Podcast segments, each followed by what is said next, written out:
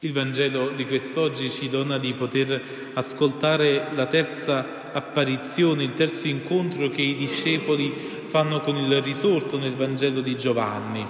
C'è questo incontro così speciale eh, davanti alla difficoltà dei discepoli di stare in un mare quello che conoscevano bene, esperti di pesca, eppure di non riuscire a pescare. No, quante volte eh, ci sentiamo forse abili nell'arte della vita, ci sentiamo che possediamo la nostra esistenza, i nostri giorni, eppure alla fine facciamo l'esperienza di avere le reti vuote, facciamo l'esperienza di stare una notte intera a provare a gettare le reti secondo i nostri modi, eh, che sono tutti no, secondo ragione, sono tutti secondo un certo criterio, secondo una certa tecnica, eppure questi discepoli non pescano nulla e incontrano, vedono quest'uomo sulla riva, ma non accorgendosi di Gesù che dà loro un suggerimento di gettare la rete dall'altra parte della barca, sul lato destro,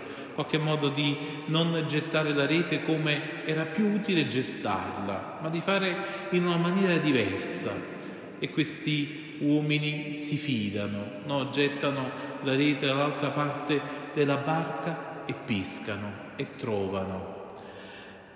Il discepolo amato riconosce che quell'uomo, che quell'uomo forse visto un po' da lontano, che stava sul bagnasciuga, è il Signore e lo dice a Pietro. Pietro che eh, abbiamo ascoltato, no? si, getta, eh, si, si veste e si getta in mare per poter raggiungere prima il Signore.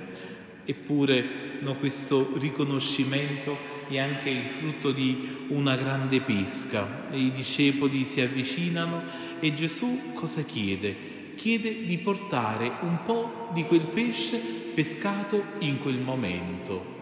Eh, pescano, ci racconta il Vangelo, 153 grossi pesci. Questo numero non è un numero banale, ma era in qualche modo il numero totale di tutte le specie ittiche che venivano conosciute, che erano conosciute fino a quel momento. Nel mondo di Israele, nel mondo greco, no? c'erano i bestiali, cioè il, in qualche modo questi libri, questi papiri no? che mantenevano il conto di tutte le specie, quasi a dirci il Vangelo che nella rete di Pietro, nella rete della Chiesa, ci può entrare ogni persona, ogni tipo di pesce, non c'è una selezione, ma c'è semplicemente un'accoglienza e pescare il pesce in qualche modo e portarlo no, sulla tavola c'è in qualche modo una specificità, c'è una salvezza per tutti i popoli che entrano in questa rete. E ancora Gesù cosa fa? Ha preparato una brace con del pesce e con del pane sopra. Questo Gesù che prepara ai discepoli da mangiare, no? che fa fare una colazione, potremmo dire, salata, no? a prima mattina. E i discepoli, ci dice il Vangelo, che non osavano chiedere, senti, ma, ma chi sei?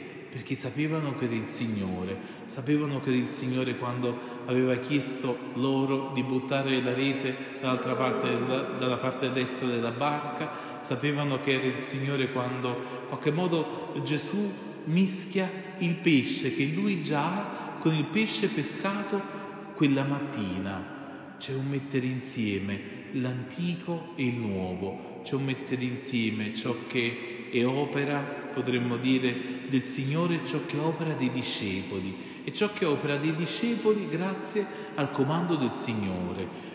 Tutti questi pesci faranno parte della stessa tavola. È Gesù che fa questo invito, venite a mangiare. E noi siamo qui questa sera a celebrare l'Eucaristia perché il risorto continua a dire a tutti i popoli, venite a mangiare.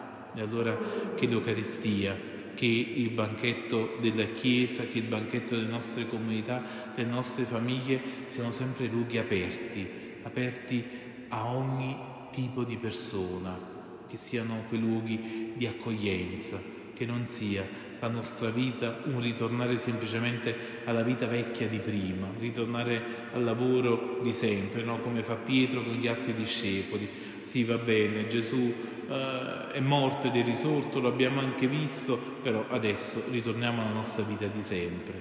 Invece no, abbiamo bisogno in qualche modo che quell'incontro veramente cambi la nostra vita e ci porti in quei luoghi dove solo il Signore ha il desiderio che noi andiamo per poter testimoniare e condividere quel pane e quel pesce di fraternità e di condivisione che il Signore ci ha donato di custodire di custodire e di in qualche modo amministrare secondo bene affinché la tavola del Signore possa portare sempre nuove persone che a questo primo annuncio di salvezza rispondano con la loro vita.